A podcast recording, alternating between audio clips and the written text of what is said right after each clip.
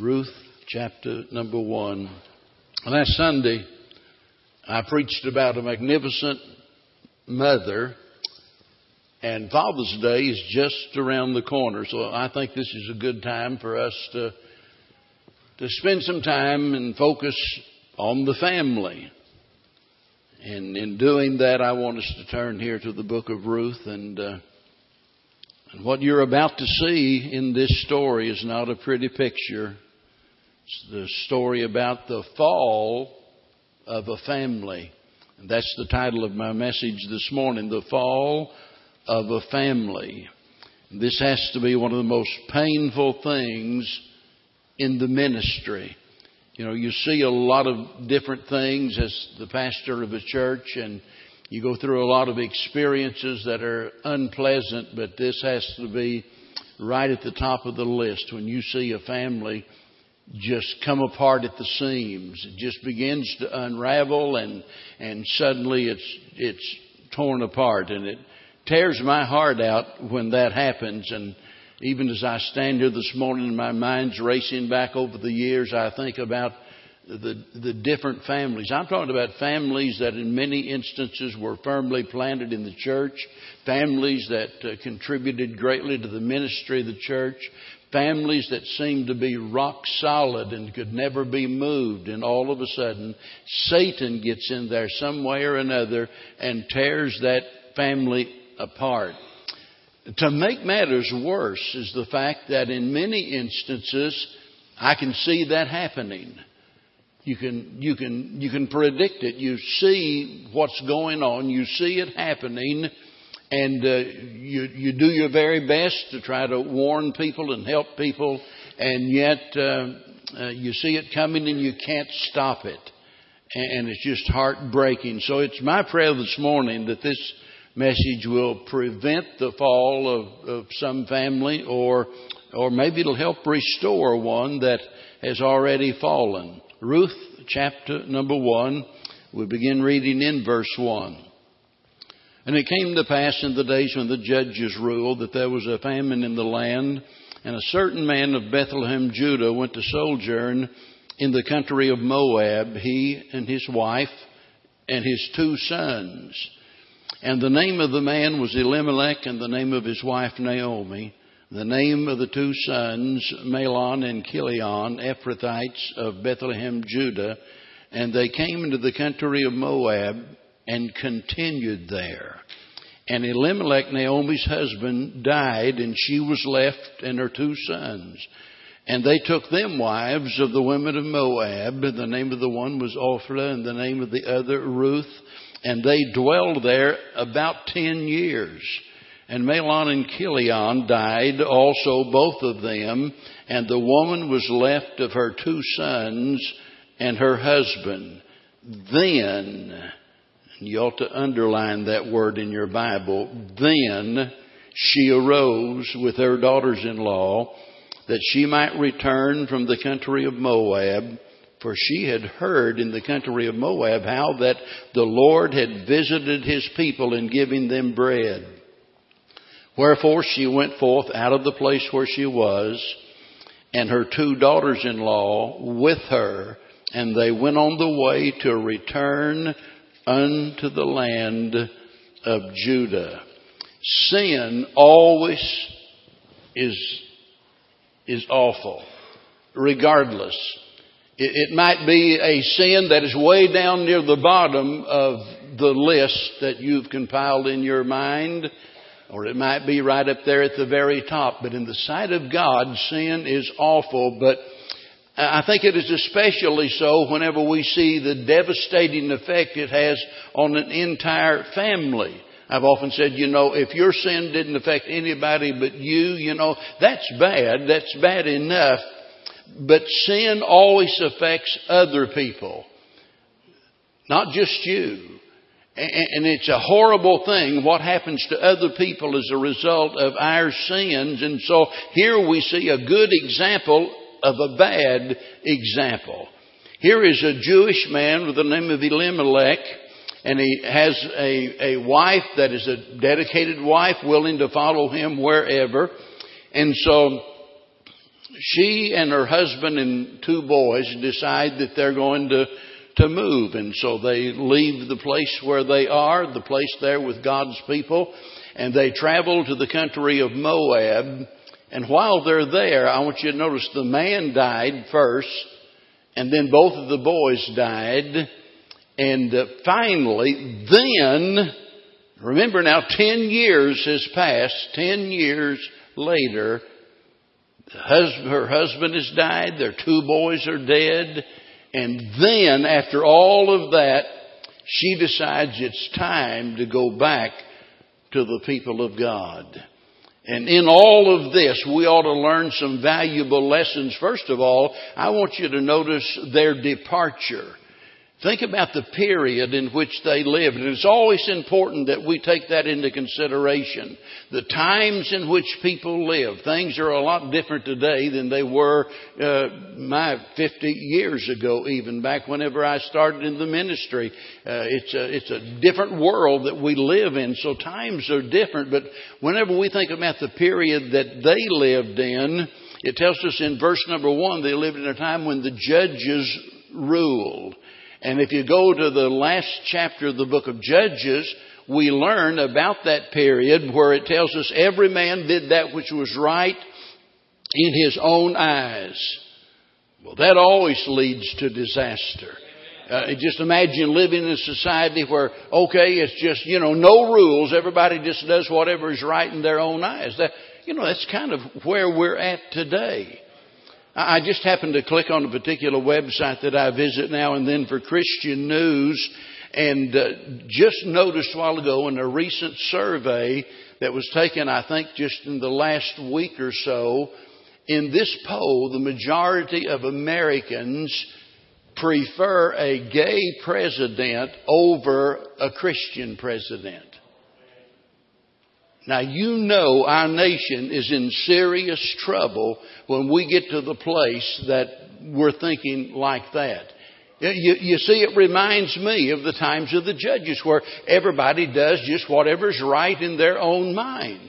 So here now we've, we've created a society where there, you know, where there's no standard of right and wrong except, except the standard that is developed as a result of the majority, regardless of how bad and corrupt and sinful they are, the majority votes and says, you know, this is lawful and this is unlawful, and so this is the system whereby we're going to operate.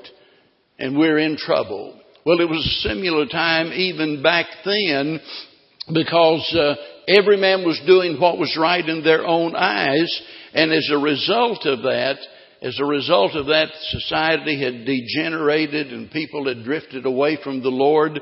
And so that's the period. But notice in verse number one, the purpose of their departure.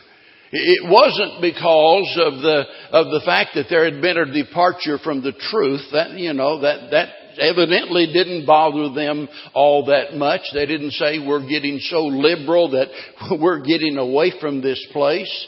Uh, it wasn't that, but rather it says that there was a famine in the land.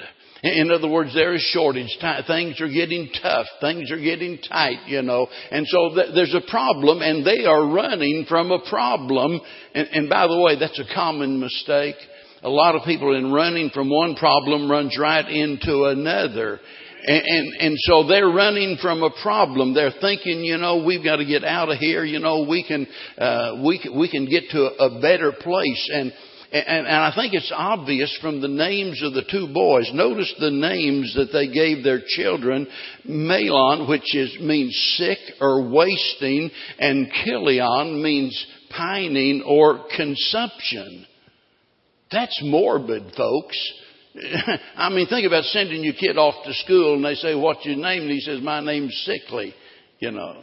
And this is the way these people are thinking. They're going through a difficult time. They're discouraged. They're depressed. And there's no denying that, that things are difficult for them.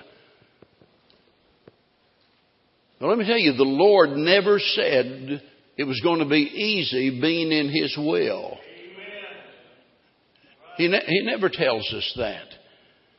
It would ruin us if it was all easy.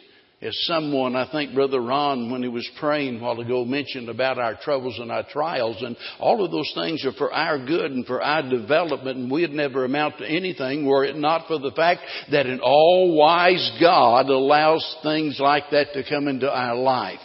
And you're going to notice here in just a little bit something really amazing in this. They're going through difficulties, but I'm telling you, it's not near as difficult as it gets after they get out of the will of God.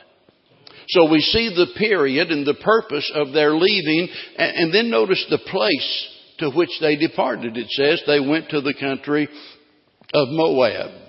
Now there's something that attracted them there. They could have gone in any direction. They could have gone anywhere they wanted to go, but there was something that attracted them to the land of Moab. It's interesting, that word is used 333 times in the Bible, and 292 times that word is translated field. They went to the field. And as you look through all of the other instances there, it's translated land, ground, soil. It's speaking about an agricultural area. It's speaking about the farm. It's speaking about the country. And the way they're thinking is we've got to get out of town. It's just too tough here and we're going to the country. Over the years, I've heard so many Christian people say, you know, it's just getting, the crime is so high and it's getting so bad in town. You know, I don't even want to raise my kids in town. I just want to raise my kids out in the country. Let me tell you, when a nation gets as corrupt as this nation is, there's nowhere you can run, nowhere you can hide to get away from sin. Nowhere. You're not any safer out in the country. Sure, we'd all like, or most of us would like to live out there, you know, a couple hundred acres with a 10 foot high fence around it where nobody could get in and some guard dogs and things like that. Nobody could bother you and a nice garden and everything. Uh, it would be wonderful to be out there in a place like that in a peaceful uh, hilltop mansion or something. Well, uh, everybody would enjoy that. But listen, that might be just the beginning of your problems. So they're moving from the city to the country thinking we're going to be more secure here. Now remember, They've gone to the country of the Moabites.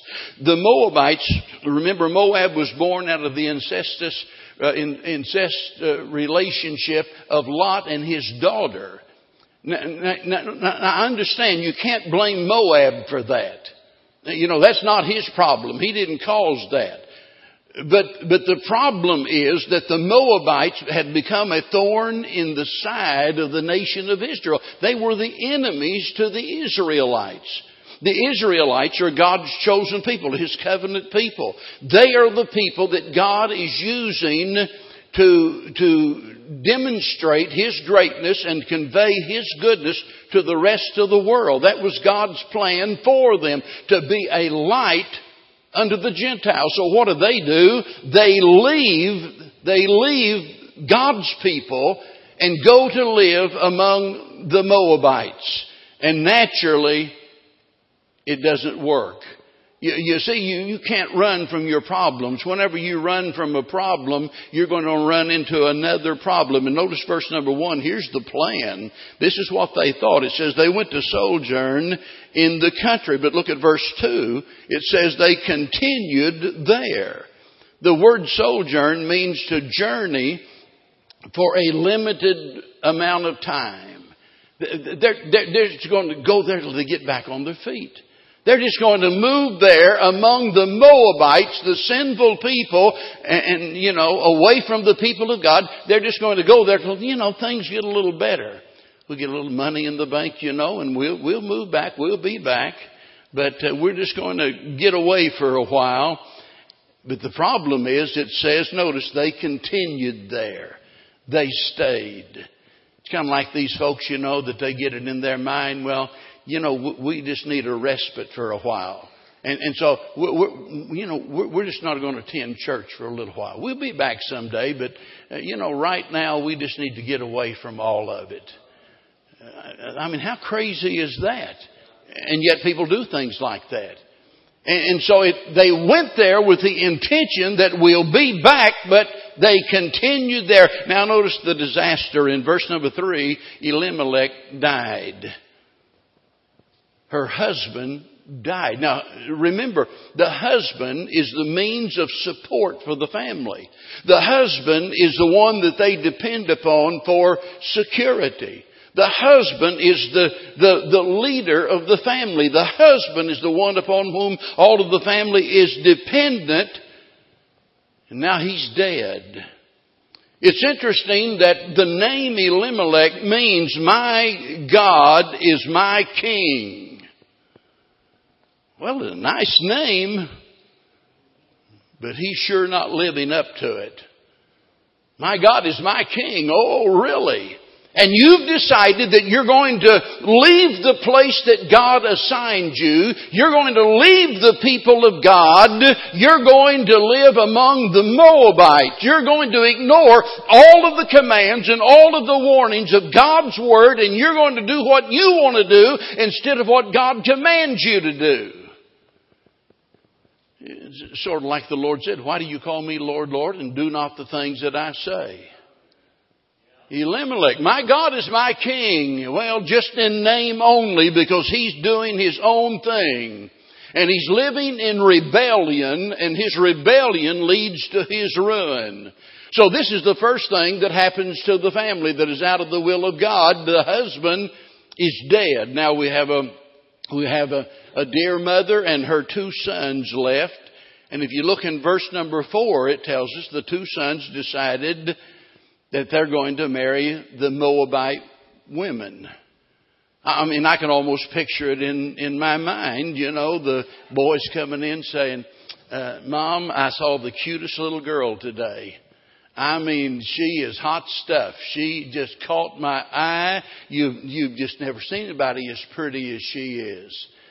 You know, kind of, they, they had that experience I had in the third grade when I saw Bev and uh, I, I never got over it. She moved away, but I never forgot about it. She hated my guts, but I still I I was so impressed with her, you know, way back then, and uh, and so anyway, they come in and. Uh, you know, naturally the mother, you know, she's thinking to herself, well, who in the world could this be?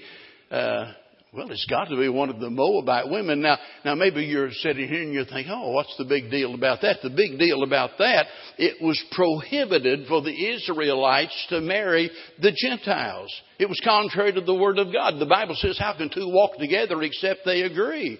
The Bible tells us we're to come out from among them and be a separate people. And here they are ignoring the teaching of God. It says, be not unequally yoked together. And yet even today people do exactly the same thing. You know, they get attracted to some, some cute or, you know, girl or handsome boy and, and all of a sudden they totally ignore everything they've learned in Sunday school and church and marry someone that's not a believer and, and, and, then we wonder why marriages fail. But how can two walk together unless they agree? And especially, how can it happen when they don't agree on the most important fundamental issue of life, and that is who you're going to worship and who you're going to serve? So now they're intermarried with the Moabites. But notice verse number five, the story doesn't end there. All of a sudden we learn in verse number five, that both of the boys died. Now, you know, whenever I think of this and I think about the death of their father, and certainly these people had been taught. I mean, Naomi and these boys understood very well what God expected. The Jewish children were taught from their youth up. They had heard it over and over and over and over again. And I, I've just got to, I, I've just got to believe that, you know, whenever the father of the family, when he died, that maybe that, that Naomi would have gathered the two boys at her side and said, look boys, we've made a tragic mistake. Your daddy meant well, but we're someplace that we ought not to be. We left the people of God and here we are among the Moabites. And I don't have anything against your, your wives, uh, you know, but, uh, but we, we shouldn't be here. This is not God's will. But, but the very thing that should have been a wake up call was totally ignored by these people, and now both of the boys are dead. So here is Naomi and her two daughter in laws by themselves. When her husband died, she lost her support, she lost her security. Now the boys are dead, that's the joy of any mother. Let me tell you, when you get out of the will of God, you're going to lose the support, you're going to lose the security, and you're going to lose the joy that comes from serving Jesus. When you get out of the will of God, if you're a child of God, you're going to be miserable. And so here they are in this horrible situation. If you look at verse number 19, and this kind of jumps ahead whenever Naomi finally gets back we see that Naomi herself had been affected by all of this. Sin and suffering had changed her appearance. Notice whenever she goes back to Bethlehem here in verse 19, they, they said, this was their response when they saw her come and said, Is this Naomi? Her appearance has changed. And notice she says, Call me not Naomi, call me Mara, which means bitter.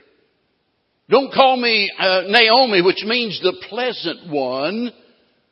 Call me bitter, for the Lord, for the Almighty hath dealt very bitterly with me. Now look at verse 21. She said, I went out full, and the Lord hath brought me home again empty.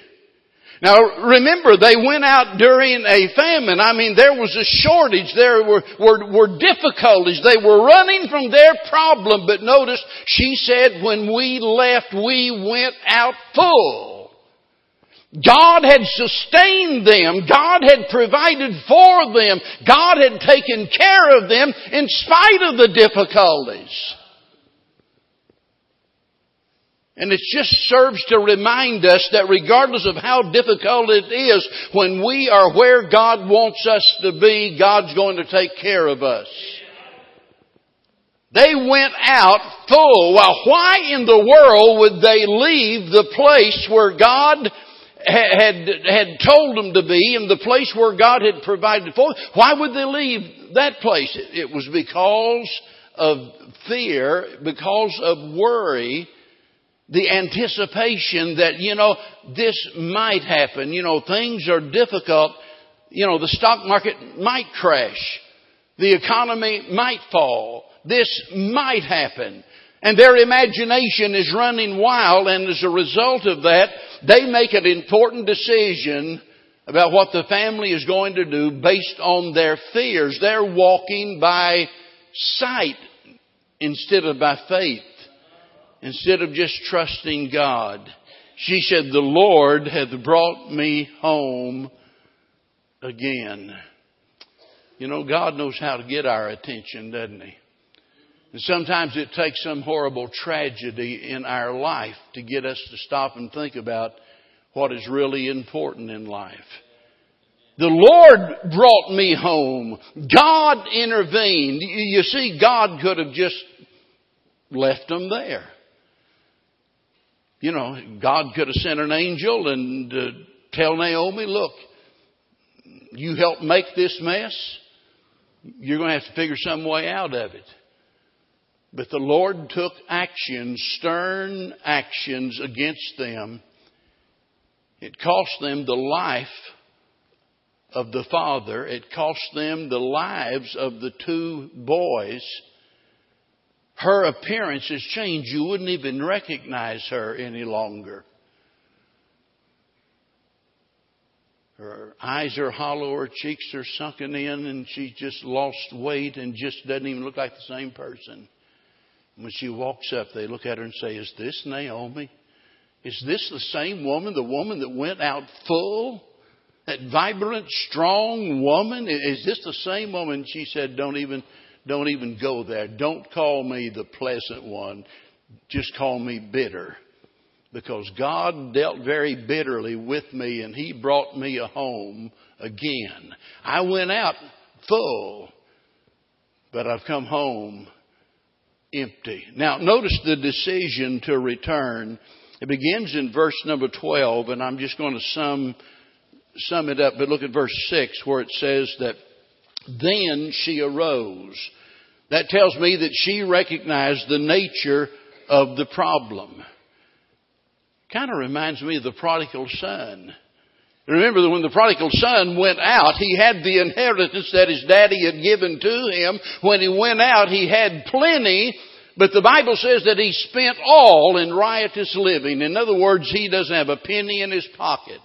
He's lost everything. And finally there he is out in the pig pen. So hungry that he would eat the slop that the, that the pigs ate and nobody would provide for him. And then the Bible says, when he came to himself, and that's why I keep saying that sin is spiritual insanity. It's crazy, folks.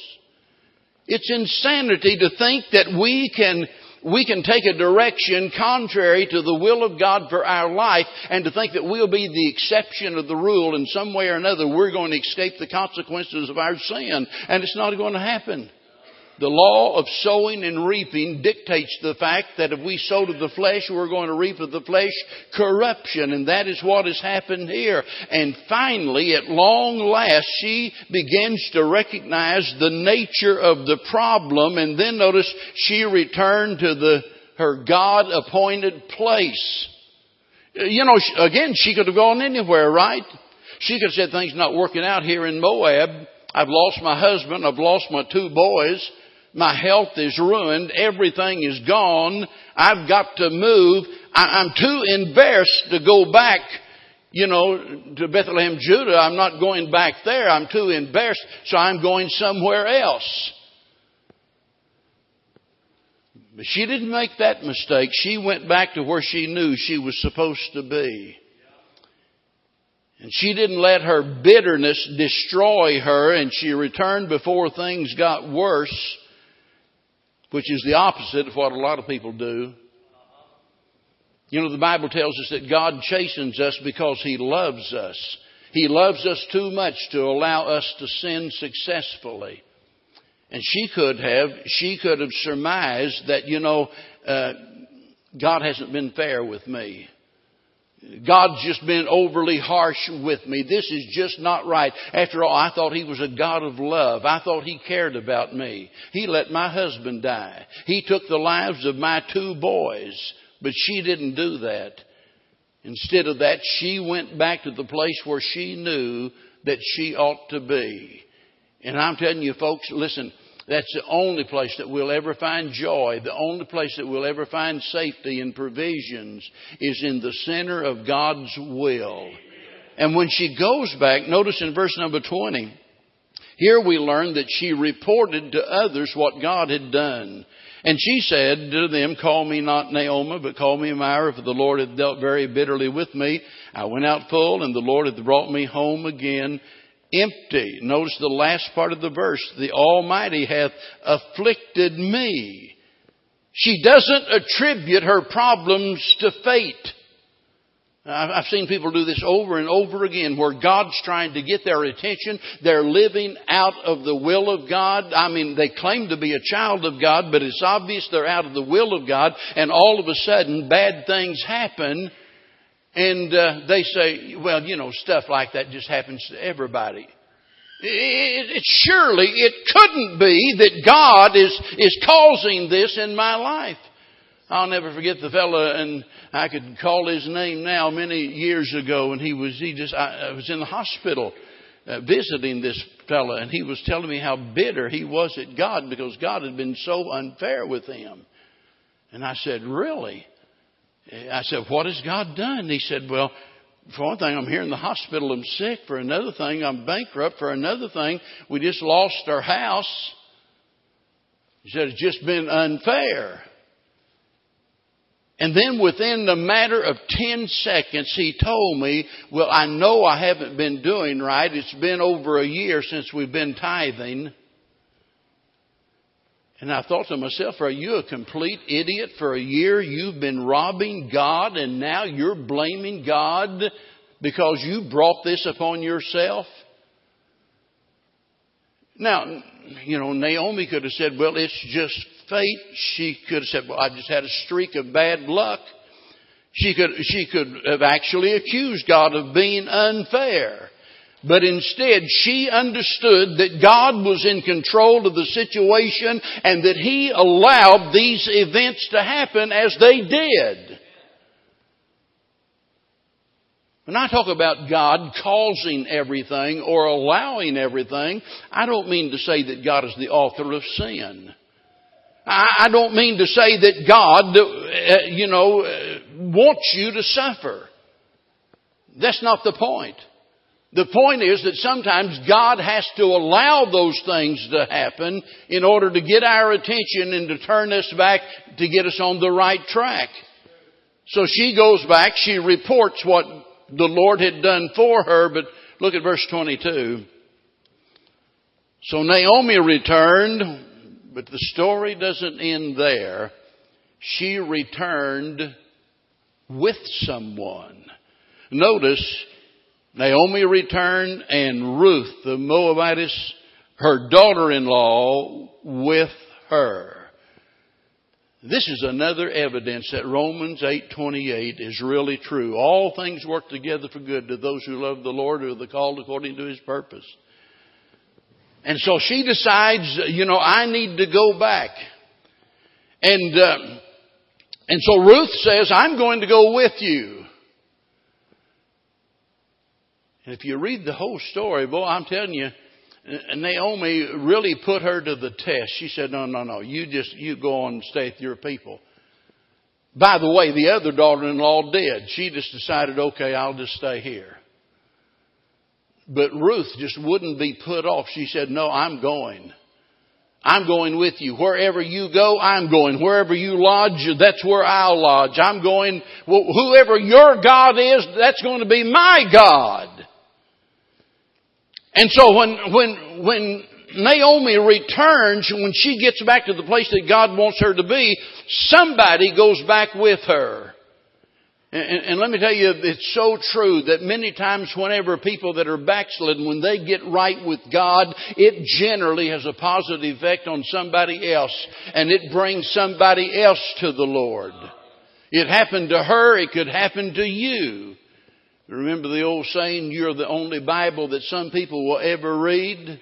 That's right. They're not going to come to church. They're not going to pick up a Bible and read the Bible, but you claim to be a Christian and they're watching your life. And the Bible says of Christians that we are the salt of the earth. We are the light of the world. When, when God saved you, He could have saved you a lot of suffering, a lot of pain, and a lot of other things by saying, okay, you're saved now, I'm just going to take you on home to heaven. But he didn't do that, did he? Some of you have been saved 30 and 40 years, am I right? You've been saved all of these years and you're still here. Why? It'd be better in heaven. The Bible says so to depart and be with Christ. Be far better. Be a whole lot better in heaven. But the Lord left you here I wonder why. Why are we here? The Lord has left us here on earth that we might be used to bring other people to Jesus Christ. And let me tell you folks, if we're not trying to do that, there's no reason for us being here. I can't help but think about Elimelech, her husband. He's dead. He's gone. And the boys, they're gone. And I think she came back just in time. You know, the Bible says there is a sin unto death, and he's speaking about Christians. That if we get to that place in our life that we're not focused on our primary purpose in life, then God comes to the conclusion there's no reason for him to be here. I'll just bring them on home to heaven. But Naomi decides she's going back, and Ruth says, I'm going back with you, and she follows her. I love what Andrew Murray said many years ago. He said there are only two classes of Christians. Soul winners and backsliders. All Christians in one of those two classes, we're either a soul winner or, or we're backslidden. I don't know how you could argue with that. And the question is, which are you?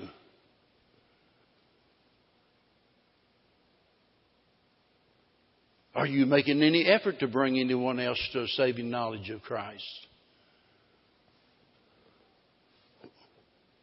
Why are you here? We're here that we might help bring others to Christ.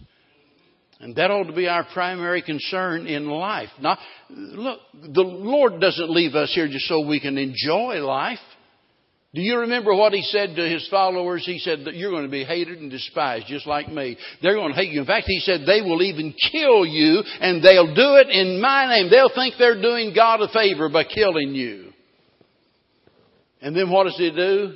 He didn't say, instead of leaving you here where you're going to have to suffer all of this pain and agony, I, am going to be ascending back into heaven in a few days. I'm just going to take you all with me. He had the power to do that, but he didn't. What did he do?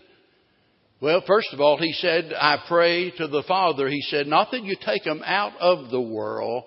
In other words, I'm going to leave them here in the world. He's praying for them, but then what does he do? He sends them into the world. Go ye into all of the world. And that's the commission that he's given to every one of us as Christians. Here's the exciting part. I wish I had time to tell some stories this morning because I can think back to times when I was preaching so many revival meetings and over and over and over again I saw it happen. Some backslidden Christian would get their heart right with God and it would result in their family members being saved. And I think it would happen right here, right now, if, if those out of the will of God would get in God's will, we'd see some great things happen. But here's the wonderful thing, and that is the fact that when you, when you help bring someone to Christ, you absolutely never know what all great things God might have in store for that person. Naomi said, I'm going back. Ruth said, I'm going with you. She said, No, no, you just stay here. She's putting her to the test. She said, No, I'm going. Your God's going to be my God. And she went with her. And in case you didn't know it, Ruth, as it turned out, was the great grandmother of David. She was in the lineage of the Lord Jesus Christ. Think about that for a moment. Wow! What a testimony this is! That Moabite girl brings a son into this world with Boaz, and the son Obed comes into the world. There's a child by the name of Jesse, and Jesse has a son by the name of David, king over Israel. And this woman is all tied in as part of that plan. It's so thrilling to know that whenever, whenever you help bring somebody else to Jesus Christ, that God might do great and wondrous things through their life. I'm, I'm so thankful that I'm able to, you know, look back and every time I, for example, look on Facebook and I see somebody who's in the ministry, pastoring in a church or something, and I think to myself, that was someone I led to Christ. Or that was someone I taught in Bible college. And, and there they are, still there in the ministry.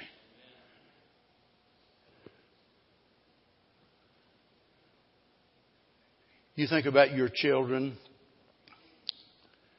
your grandchildren, your great grandchildren. Some of us have to think about that, don't we? Great grandchildren. Yeah. Oh, wow. Whatever you do, folks, I'm begging you this morning, don't, don't make the mistake that Elimelech and Naomi made. Don't let anything drive you out of the will of God or draw you out of the will of God Don't let anything become so enticing that, that you think there's a better way because there's not. The fall of this family is absolutely heartbreaking. But it is so wonderful how it ends up. All because this one woman decided, I'm going back to God. The rest of you do whatever you want to do. I'm going back to God. We know what she did. The question is, what are you going to do? And there might be some family that has already fallen and it's, it's time to come back and get back where God wants you to be. Maybe there's some family you've not fallen yet, but all of the signs are there. You are drifting in a, in a dangerous direction. And if something doesn't happen, go back and then I'm through. Go back to the very beginning to where they leave. There's a famine in the land. Things are getting kind of tight, but they still got plenty. They're full. And Elimelech says uh, to his wife, says, Dear, you know, I think I've hit upon a plan that might be good for us. I, I think we ought to just leave here and uh, go to the fertile valleys out there in the country. We, we, we, we can make do out there. We can get by out there regardless of what happens. You know, we can plant a garden and we can get by. And so, so let's just suppose that they pack up their stuff and they hit the road and they get down the road a little ways and all of a sudden he stops in his tracks. Wouldn't it have been a wonderful thing if he would have turned around and said to her, My dear, I've made a horrible mistake. We're not supposed to be here. We're supposed to be back there with the people of God. That's the place where God put us. That's the place God wants us to be. We're going to turn around and we're going to go back right now. And it would have saved his life and the life of his two sons and the health of his wife. And if you're headed down that road, I want to encourage you to stop and turn around and go back right now before it's too late. While we stand together. Father, how thankful we are for your saving grace. How thankful we are for the warning of your word. And Lord, as we think this morning about the fall of this family and we think about how, how senseless, how needless it, was. And Lord, help each one of us this morning to examine our lives and help us to not make the same mistakes that they made. And maybe there's some person or some family here today that is that's already drifted away. And it might be that they're even to the point that they feel like there's no hope, there's no way to ever get back where I used to be, no way to ever get back to where I ought to be. And they're just living every day in despair, just wanting to give up. And I just pray this morning that you will encourage them and help them to understand that just as Naomi came back, they can come back. Just as the prodigal son came back, they can come back. And may they this morning repent of their sins and turn to you with all of their heart and serve you with all of their soul. For we ask it in Jesus' dear name. Amen.